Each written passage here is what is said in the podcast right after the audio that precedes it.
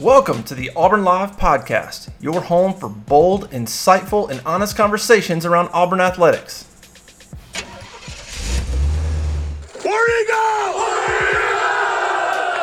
Welcome in to another edition of the Auburn Live Show with Justin Hokanson.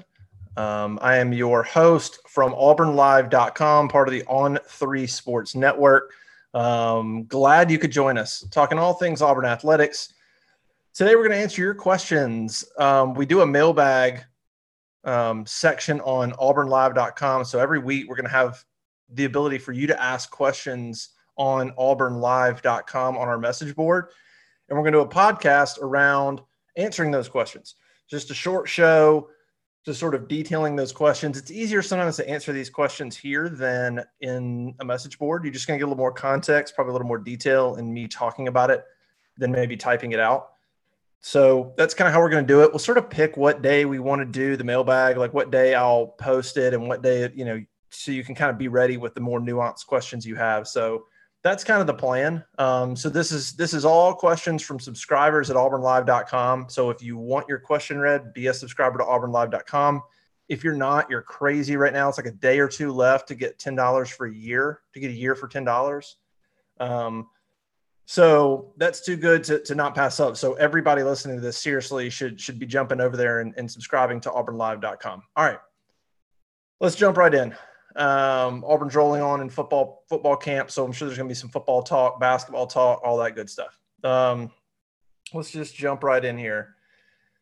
Any any 05 asks who will be Auburn's top two to three receivers. I mean that's tough right now because Harsin really wants consistency from his guys, and um, I don't I don't know that anybody has has proven themselves yet, but top two to three is going to come from Malcolm Johnson Jr., Elijah Canion, um, Ze'Vian Capers. Ze'Vian Capers will be one.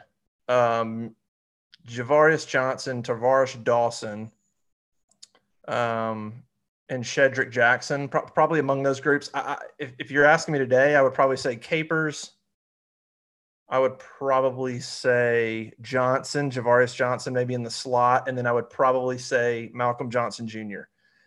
And then behind there, you've got Canion, Dawson, Tar'Varish Dawson, and um, Kobe Hudson. So I think a lot can change. I mean, it's all about who can put good stuff on tape every single day. Um, and I don't know that there's anybody that's done that. The only one I, I just have a gut about is probably Capers, but but no, I don't think anybody is is locked in a role.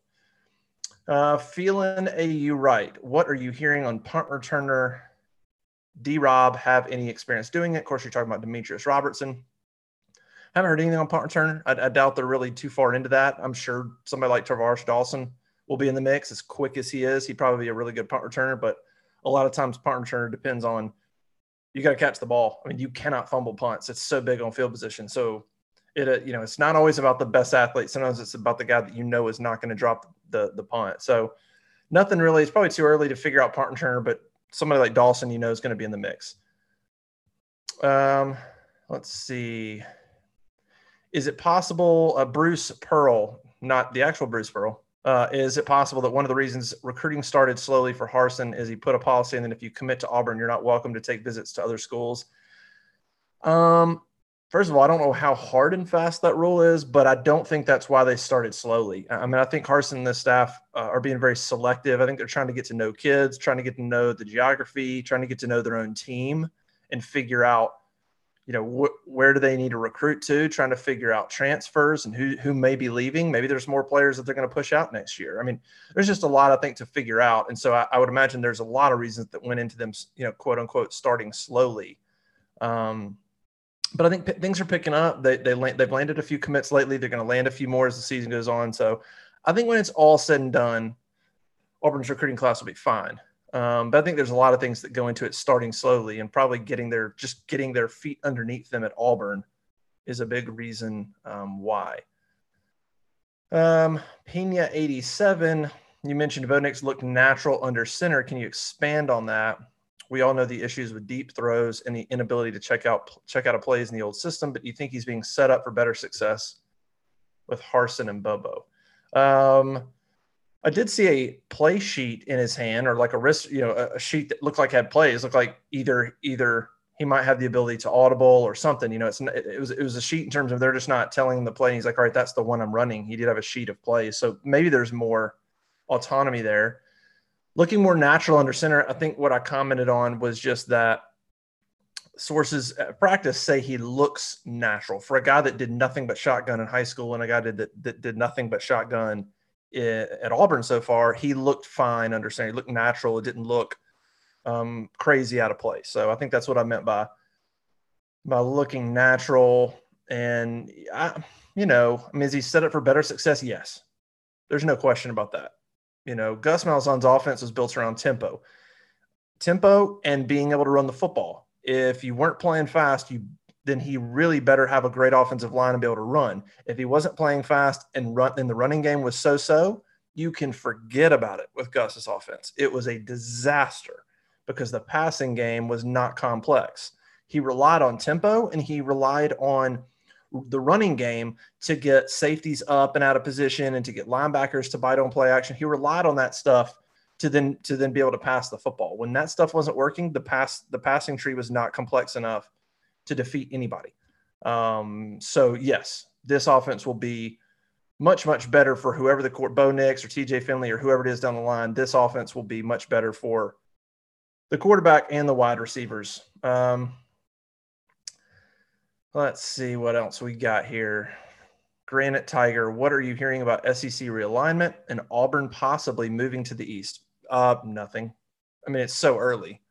I, mean, I think that's the natural thing. Like, okay, if, if they split, if they kept two divisions, you, then yes, you, you have to, Auburn has to move. Like Oklahoma and Texas move into the West and Auburn goes into the East um, and somebody else but I don't know. I mean, you heard a lot of talk about pods as well, which makes a lot of sense. You know, four teams of four on, on the on the pod front, which would be interesting as well. Kind of dividing it, sort of just going in in sections across. So it'd be like Auburn, Alabama.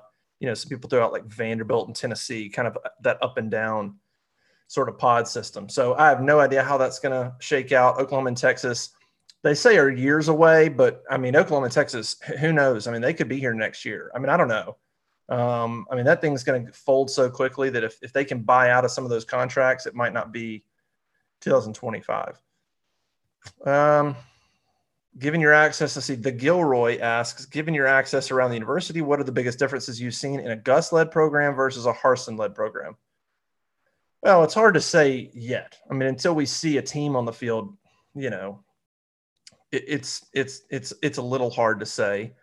Um, you know, I think the one thing that stood out is is in you just from in terms of listening to him talk is you know Bryan Harsin is a is a process detail guy. I mean, he's about the process, and it's not that Gus wasn't or other coaches aren't or anything like that, but um, I think that is like number one on on Harsin's list. And I don't know exactly what number one on Gus's list would be, but I think there's there's times where you kind of it, it, seemed chaotic with with Gus, and there was a lot of inconsistency with his program and the performances up and down in games. And Bryan Harsin and that staff are absolutely harping on consistency, consistency, consistency. And just listening to him, I just think he's he's going to be very hard and fast about the process and the way to do things and stuff like that. He at least talks about it in a different way than Gus than Gus did, or or you know um, didn't. So until you see a team on the field, we'll know more. We'll know more about game-based situations. We'll we'll kind of we'll kind of be able to judge their program in terms of discipline and um, you know Gus didn't have a lot of that. Didn't have a lot of issues with discipline. So um, we it, it's too early to tell. But I think Carson's a guy that knows how to run and build a program. I do think that's obvious. Now, can you get the talent there to do it? Can things go your way? We don't always know. You can't always predict that. But if you if if if you told me, hey, Bryan Harsin, I'm going to get you the talent and I'm going to get you good schedules or whatever, I'd have faith in Bryan Harsin because I think that he will do the other things well in terms of building a program. Um, let's see what else we got here. God cam it, cam it. God damn it, make sure we say that correctly. He asked, "How's JJ Pegues coming along coming along on the defensive line?" His updated roster size is is 308. Uh, yeah, I mean he's an intriguing player. Obviously, bring bring up the defensive line. Tyrone Truesdale, who's a player with a ton of experience, is now been kicked off the team. Bryan Harsin announced that. We reported that last Friday that he wasn't at practice and that he was likely off the team. And then we kind of, you know, we kind of came back and we're a little bit more cautious and just saying that we his his position on the team was uncertain until we heard official word. We got official word today. He's gone. So defensive tackle leaves. That's a position that's up for grabs. JJ Pegues is I mean, maybe the best pound for pound athlete on the team. He's 300 pounds. He was listed in Bruce Feldman's freaks list. He's probably the most, you know, the, probably the strongest all around player. If you, if you added up like his power clean and his squat, he's a beast. And last year he played H back. Um, he played, he got, he got snaps out of the Wildcat at quarterback. I mean, so he's a crazy good athlete. It's just, you know, defensive line's a war. So it's just, hey, you know, does he use his hands and, and how you know, learning to be a defensive tackle. I think once he gets that, man, once the light goes on, somebody like JJ Pegues could go from, you know, raw and then the light could come on with somebody like that and he could just skyrocket. He could just take off in terms of what he can do for the team. So I'd say he's coming along. Uh, I think Derek Mason said they like his progress, but I haven't necessarily heard that, you know, watch out. He, he he's about to have an all SEC season. I don't know. You know, I haven't heard that. I just think he's making progress. Let's see. BJT WDES. Let's say Bo doesn't play well the first half of the Penn State game. Do you actually think the staff would pull him for TJ Finley at that time? No. No way. First of all, doesn't play well. Like, what does that mean? But but still probably no. I mean, he would have I mean, it would have to be an epic bad first half for them to think about putting TJ Finley in that game, I, I think. I mean, Bo's your starter for two years. Bo's your leader. Um, we assume Bo will probably play well against Akron and, and Alabama State. So it's not like he's going to come into the game playing shaky. He'll probably play fine in those two games. So I don't know what it would take in the first half of that game for them to even consider it. I mean, it would have to be just a disaster, like three picks, and Auburn's down 24 to three you know, and he's not doing anything right. He, he's not reading. He's not reading the defense. He's not making the right throws. He's, you know, if it's a pick and it's not his fault, so be it. But he would have to. It would have to be just an epic collapse for, for them to do. Because as soon as they do that, you're taking your starting quarterback of two years, and the guy that you're trying to develop into the man, you're you're just shot. You're, that confidence is gonna be shot. And then you're putting TJ Finley in to do what on the road in front of 100,000 people at Penn State? Like save the day? So I don't think you really put TJ Finley in a great situation there either. So no, I would be shocked if something like that um, happened. Um, Gyro, J I R A O. Some of these names, man, don't know how to pronounce. What are reasonable expectations for the basketball team this year? Uh, NCAA tournament. NCAA tournament. I mean, what seed? Um, Gosh, I mean that that's tough. They play a pretty good non-conference schedule, so a lot of that just sort of depends on who, who they can beat there and, and and what kind of wins they get. I, I think this team is, gosh, with the newcomers and kind of how they mesh together, they're probably anywhere from a, I mean, ability wise, they're probably anywhere from a three seed to a gosh, to probably like a nine seed. I mean, really, like anywhere in there, this team could fall. I think. I mean, they're talented enough with Allen Flanagan, Walker Kessler, and Jabari Smith, um, just kind of headlining it. And some of these other guys they've got, they're talented enough that if they meshed, they could be a problem for everybody. I mean, they could be really hard to deal with. And I could see them, you know, skyrocketing and being like a three seed. But I could also see them, not, you know, not meshing early, losing non-conference games, you know, maybe lose some SEC games early, and maybe have a fine season, but maybe they finish fifth in the league you know, or something and, and, or, and end up a seven seed or something. I mean, who knows? But expectations of the tournament, absolutely. Absolutely. This is the most talented top to bottom team. Gosh, I mean, may, it might be the most talented top to bottom team Pearls had, and that includes the Final Four season. I mean, that was a that was obviously a really good team, but you had Chuma as a pro on that team, and that's it. Okoro came the next year. So you had Chuma as a pro, Jared Harper as a pro, Bryce Brown, you know, is playing a little bit of G League stuff. This team's got Walker Kessler, Jabari Smith, who will play in the NBA. Allen Flanagan should play in the NBA. So you got potentially three guys. I mean, it's just it's just a better overall roster. Um, Ace is full one. Uh, Hoke, can we get some clarity on the Tre Donaldson situation, how he fits, where his scholarship goes? Uh, Jeffrey answered that today. Tre Donaldson will announce Auburn's in a really good position.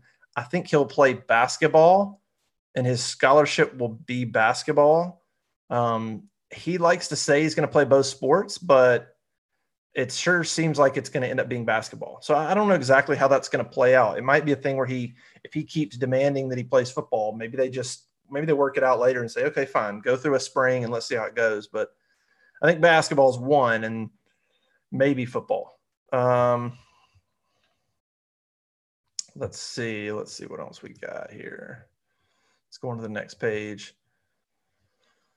Um, feel like a stranger says, "Who is the greatest coach of all time, and why is it Bruce Pearl?" Yeah, that's a good point.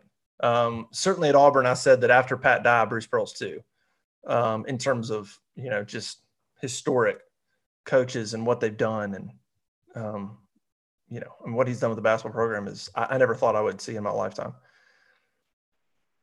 Let's see. Uh, is it a pipe dream to hope Bruce Pearl will be AD one day? Would he be, even be interested in doing that? That's a great question, and a lot of people have like wondered that. I have no idea. He'd be an amazing athletic director. Amazing his love for all his energy for all the sports and it'd be infectious. He'd be a great athletic director. Would he have any interest? I have no clue. No idea. Maybe. I mean, it seems like he'd be really good at that, but um, I have I have no idea. Um, let's see here.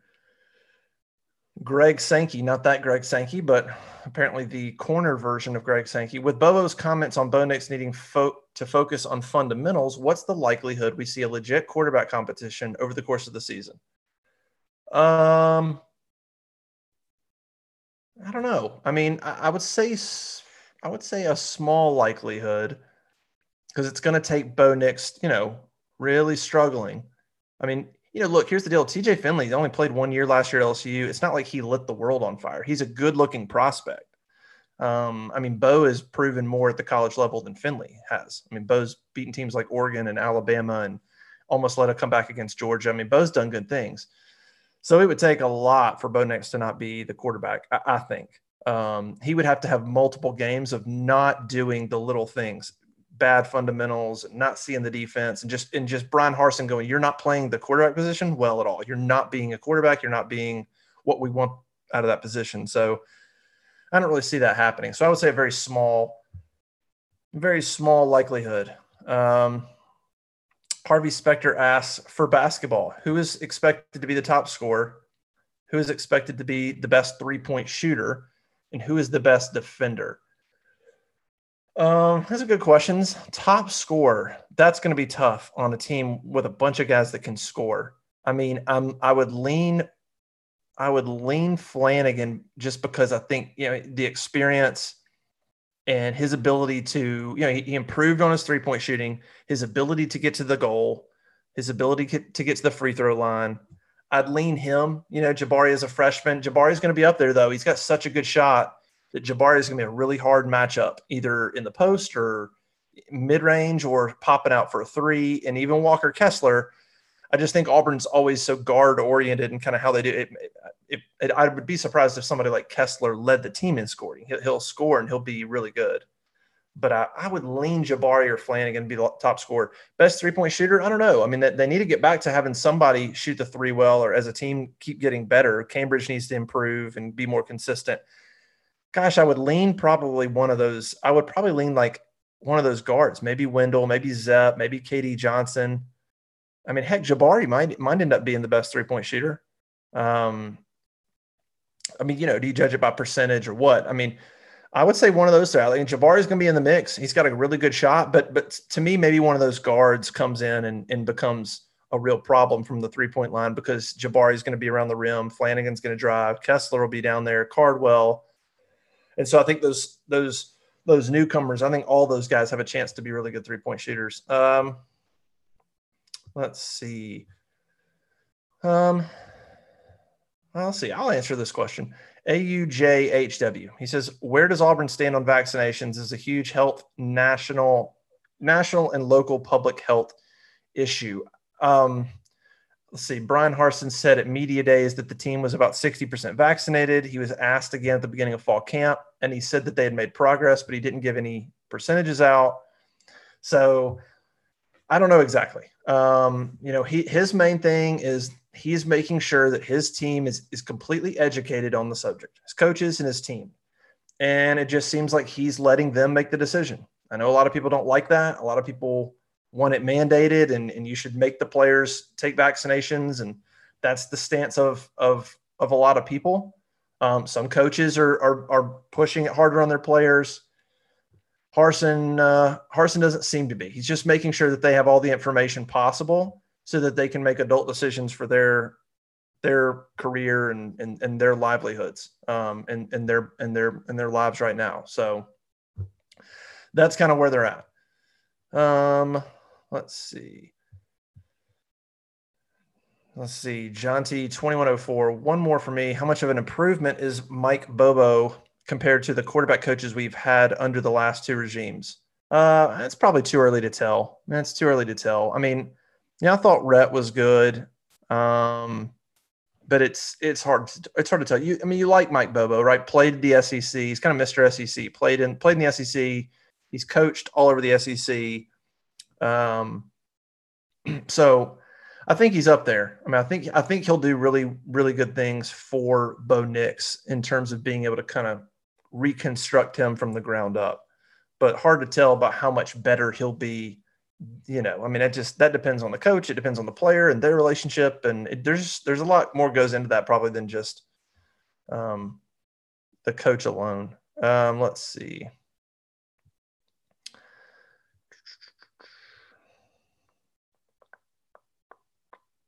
Offensive line questions. Yeah, I know offensive line is it's a mess right now. A mess. It's just up for grabs. It's a big shuffle. Um, you know, you're you're it, it you know they're, they're, all shuffling. They're all cross breeding. They're all cross training. Um, I think probably my best guess right now would be Troxell at left tackle. Probably would be Manning at left guard, Brahms at center, um, Council at right guard, and Hamm at right tackle. That'd be my my best guess. but you know, long way to go till the opener. Long way to go till the opener. Let's see. Kimosabi asked, the momentum with 27, which is Jarquez Hunter, freshman running back, is undeniable. How many touches do you see him getting through the first few weeks? Um, hard to tell. Um, hard to tell. Really talented freshman running back from Mississippi that they got late in the process looks the part, a lot of good things, hearing a lot of good things from practice. First few weeks, I don't know. I mean, Tank and Shaun Shivers are Shaun Shivers are probably going to be the main guys the first two weeks. Although you have Akron, Alabama State, so there is probably a you know an opportunity for somebody like Jarquez to get. I mean, somebody like Alabama State, or who knows? I mean, he might get ten carries in that game. Um, so, but but then we'll see. After Penn State, we'll see. Once you conference play gets going, then then what happens with him? But it would be nice to, for for Jarquez and Jordan Ingram, the transfer, to get as many, you know, to maybe get some carries in those first two games. So once they start Penn State and going, they're not completely uh, they're not completely fresh. Uh, somebody responded to that basketball question earlier and said top scorer, best three point shooter, best defender, Jabari, Jabari, Jabari. Uh, maybe, maybe best defender, Zep's in there. Allen Flanagan's a really good defender. I mean, he's such a good athlete and such a physical specimen, long arms he can be a really good defender. I mean, he can be Okoro like in his in his stature and ability to guard if, if he really gets into it this year. So I think Flanagan could be a really good defender as well. Let's see a few more and we'll wrap it up. Who do you think starts at point guard? Matt AU5. Who do you think starts at point guard? Wendell had the advantage of getting to Auburn early and seems to be a better shooter, but Zep is more experienced and the better defender. And then 1A, do you think basically they split minutes? Probably. I mean, I, I lean Wendell. I lean Wendell on the point guard. You know, we talked to Bruce Pearl when we launched Auburn Live. We had a one on one with him. He he seemed to have a lot more to say about Wendell than Zep. Um, he likes Zep. Zep's a really good player, but There's something about the way he talked about Wendell. They had recruited him before. He thought Wendell Green was a fantastic small point guard coming out of high school. They just had Sharife Cooper. And so I, I, I think that, you know, that staff, I think Bruce in particular knew about Wendell, already really liked Wendell. And so I don't think it's a thing where they just started liking him after, you know, at Eastern Kentucky. I think they've liked him for a while. And and if you watch him, man, he can create, he can pass. That's what that's what this offense needs. They they need they need uh, uh, you know Jared and Sharife. That's what that's what that's when this offense thrives is having a guy that can really push the ball. Um, who starts at the two? I would think KD. Yeah, pretty good chance. I mean, pretty good chance. And you start Flanagan at the three, you know, Jabari, let's say at the four, and Kessler at the five. So the big difference is this team's going to be tall and big. And Paul talked about that. He said normally like he has a, he has a small team, um, and or he you know he wants to play that fast small ball. This and that's going to be a big team. You know, Jaylin Williams, Dylan Cardwell. Um, there's going to be some some height on this team and some length on this team for sure. Aside from the three obvious guys, Al Walker and Jabari, who on our current roster do you think has the most potential to be a pro? See, I, I think KD Johnson. If you ask me to have a fourth, KD Johnson is is an electric athlete. Um, if you go back to his season at Georgia, in terms of minutes played, he was near the top of the league in steals and he was near the top of the league in points he just he just you know he's a true freshman and he didn't get necessarily all the minutes that he probably should have gotten in Georgia. Um, so I, I, think KD Johnson's an electric athlete that could could be a pro. Um, so I would go that I would go that direction. Um, let's see what else before we get out of here. See a good question to to end on. Well, here's somebody. Reg Scoops asked, "What will Auburn's overall recruiting strategy be under Harsin?" Fighting fight against the big boys, focus on scouting and development, uh, all the above, all the above. I mean, you you have to land studs. You're, you're going against Alabama and Georgia and Florida and Texas A&M, and you, given where Auburn is, you're in the middle of the most talent in the country. So you have to you have to land players. You, you can't just say, well, Alabama and Georgia and Clemson, they seem to get all. So we'll just kind of try to keep up with. We'll just sort of get what's left and you, you better land your share. You better land enough and at the right positions, you know? I mean, that's the thing. Gus landed a ton of good players. He, he finished some classes at 12 and 13 and all that. But the fact that he wasn't landing offensive linemen made those numbers pretty much moot. I mean, it doesn't matter if you have the 13th best, best class and you landed no offensive linemen. That can't happen. So, I mean, that's the key. If they land the 18th or 19th best class in the country, but they land three really good offensive linemen in that class, um, then that 18 or 19 rank ranking looks looks better because you you got to win on the line. So they're going to go after the big boys. I mean, they got to they got to land players, and they probably do realize, hey, we're going to have to really develop guys. Sometimes we're, we can't just sit there and look at recruiting rankings and go, all right, just give me all the four stars we can get, and we'll just see how it goes. I mean. I think there is opportunity actually. You know, if, if you look at where Auburn is, there are opportunities to go where you are with the, with Bama and Georgia. They're just they're going to get the five stars right now there's opportunity for Auburn to go get the kid that's that, that should be ranked a lot higher, but he's being overlooked because Bama and Georgia can take, or Clemson or Florida can take the cream of the crop. I think there's opportunity for Auburn to go get that kid like Jarquez Hunter, um, who's Mississippi's Player of the Year. So I, I, do think Auburn can do if they're smart about it, they can go get some of those some of those players that are overlooked but are still really good and steal some of those guys. Um, let's see.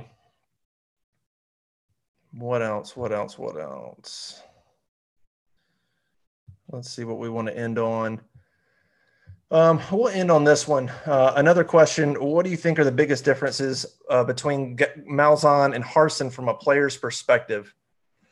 Um, you know, I think the biggest difference, I mean, here's the thing under Malzahn, players liked him. You know, he had no real issues. And if you ask most of those players, they liked Gus Malzahn.